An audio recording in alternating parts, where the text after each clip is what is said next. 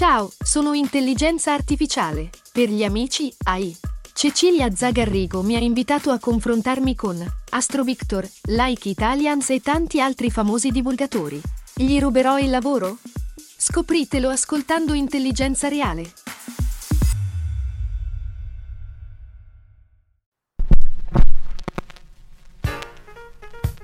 Anch'io che sono Memphis rimango incantato quando sento certe voci, soprattutto se a cantare la regina del soul, Aretha Franklin. Oggi ho voluto iniziare così con uh, Think. La scorsa estate lei ci ha lasciato, era il 16 agosto 2018. 16 agosto, lo stesso giorno in cui nel 77 ci lasciò Elvis Presley. Beh, questo pezzo è del 1968 e sicuramente tutti lo ricorderete, anche perché è inserito nella colonna sonora di un vero cult movie del 1980, The Blues Brothers. E nel cast c'è proprio la nostra Arita, che all'interno di una caffetteria canta questa hit davanti ai due protagonisti del film, John Belushi e Dan Aykroyd. Una vera icona, eh? Chi è che non ne ha mai sentito parlare? Nessuno. Oggi parliamo di Rita Franklin come della regina del sole, no? Eh, ma non è sempre stato così. E tra poco ve lo spiego. Sono Memphis e questo è un nuovo appuntamento con Vinyl Nights. La vita scorre sui solchi di un vinile. E siamo sugli ascoltabili.it.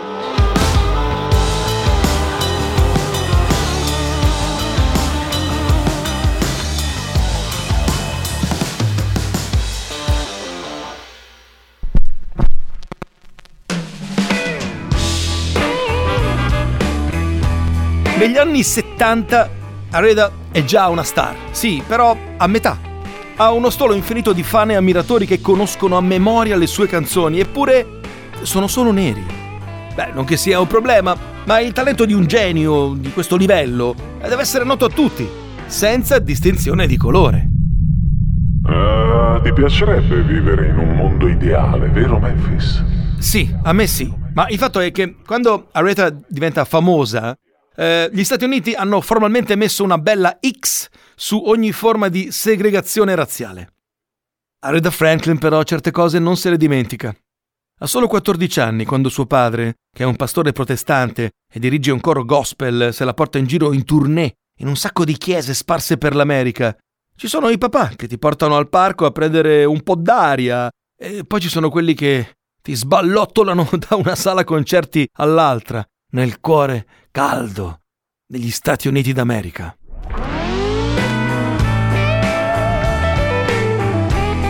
Al signor Franklin serve poco a capire che sua figlia ha una voce pazzesca e la mette nel coro. Ah, peraltro, eh, sapete dove è nata Reda Franklin?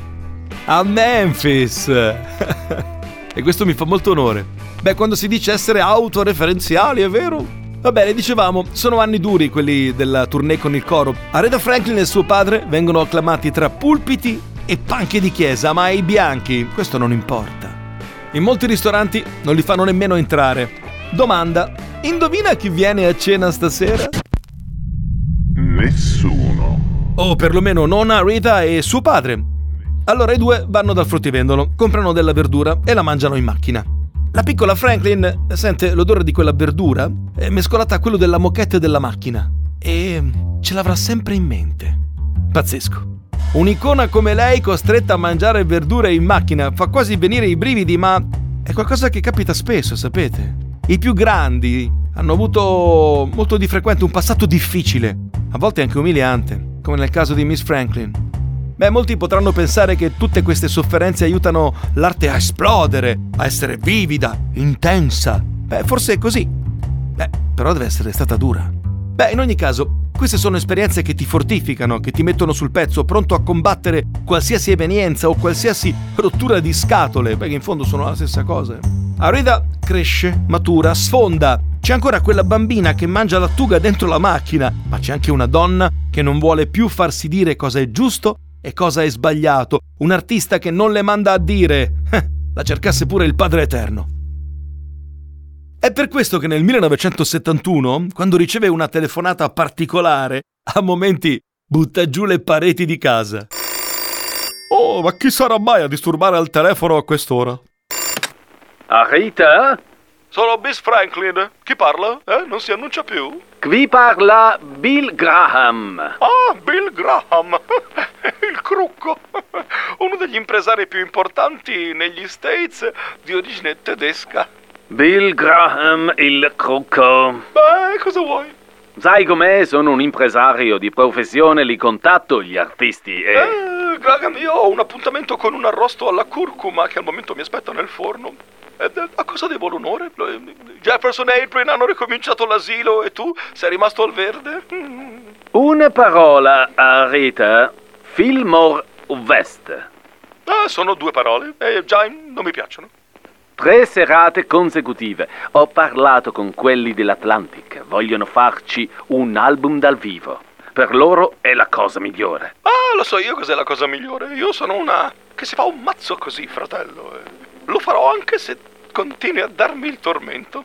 Le persone devono scoprire quanto sei grande. Eh, fisicamente? Dio, come sei difficile. Devono scoprire il tuo repertorio, non solo pezzi più famosi. E poi hai tantissimi fan, è vero? Ma sono quasi tutti neri. Eh, eh, hai bisogno di una platea che sia anche bianca. Eh, e quale sarebbe la soluzione? Lanciarmi al Fillmore West?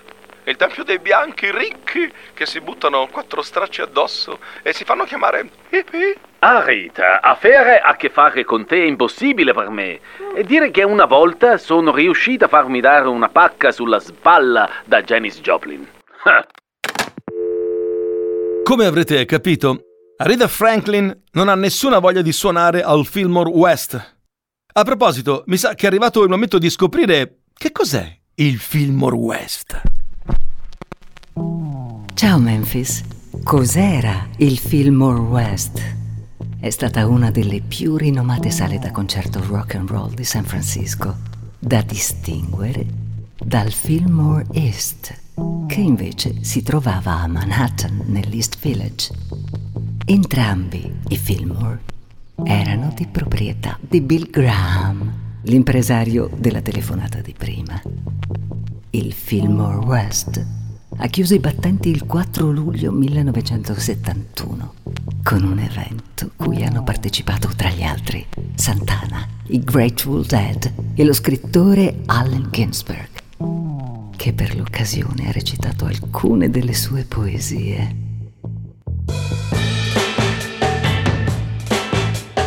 Molto cool il Filmer West e poi top anche la nostra Adele detta Wiki Lady nelle nostre Vinyl Nights. Solo che è un locale un po' troppo bianco per i gusti di Arita. Questa cosa dovrebbe preoccuparla, farla stare in ansia.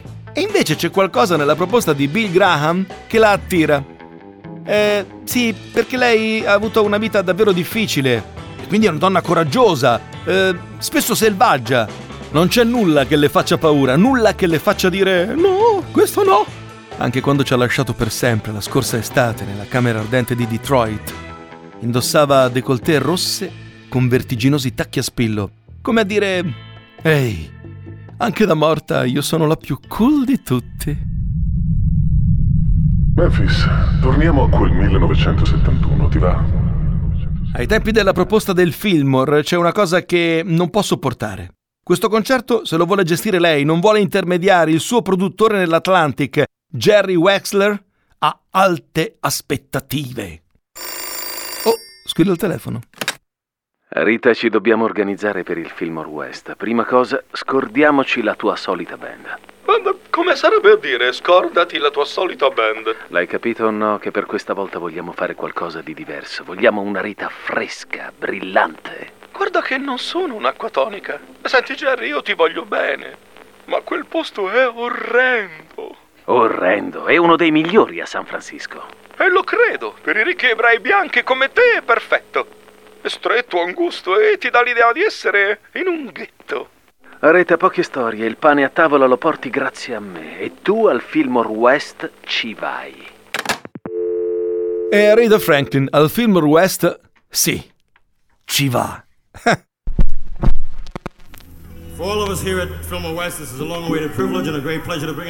Certo, ci vuole un po' a convincerla, ma con le grandi star funziona così, devi convincerle, corteggiarle, a volte anche supplicarle.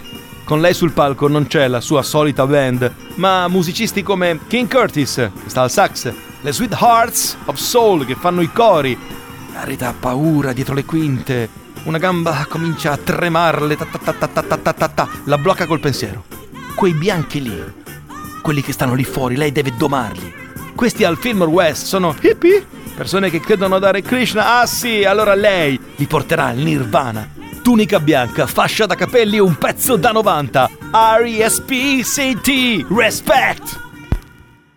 Da quel momento Aretha Franklin non la fermi più. Canta le sue canzoni più famose, ma anche quelle degli altri, eh? eh lei ci crede nella contaminazione con gli altri artisti. Ad esempio, eh, Eleanor Rigby dei Beatles, ve la ricordate? È stato uno dei pezzi più belli della serata. Fonte Wikipedia. Eleanor Rigby è una canzone dei Beatles. È la seconda traccia dell'album Revolver pubblicato dai Beatles il 5 agosto del 1966. La canzone accompagna la trasformazione della band, cominciata con l'album Rubber Soul, da gruppo principalmente orientato al pop a gruppo più serio e sperimentale. Thank you very much Adele, la nostra wiki lady. È una canzone triste che parla di una ragazza sola che vive di sogni e che alla fine muore in una chiesa, in a church. Solo che Arida la trasforma perché per lei la musica è questo, nuovi abiti in senso metaforico. E voglio raccontarvi una storia, la storia di un signore che una sera decide di andare al Fillmore West a vedere il concerto della sua amica Rita e è andata più o meno così. Qui Aretha Franklin. Buonasera, Miss Franklin, mi riconosci? Oh, vecchio mio! A cosa devo questa chiamata? Vengo a sentirti suonare al Fillmore West, Rita. Sei contenta? Oh, ma certo che sì.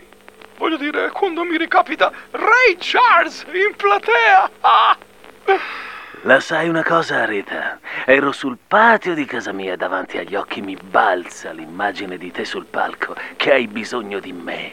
E allora dico, ehi, hey, devo andare ad aiutare la piccola Rita. Alla piccola Rita serve Ray. Oh, grazie, Ray. Io. Devi credermi, non vedo l'ora di vederti cantare. Oh, grazie, Ray.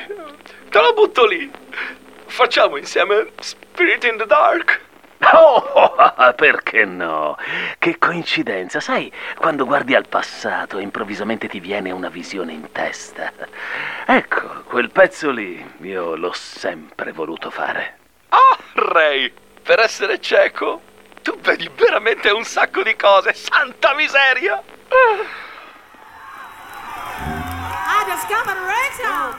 Otto minuti. E questo è il tempo che serve ai due giganti per fare vedere quanto valgono. Loro sono Aretha Franklin e Ray Charles. E questa è Spirit in the Dark live al Fillmore West. Come il titolo del vinile che ha ispirato l'episodio che avete appena ascoltato. Un vinile che non è solo musica.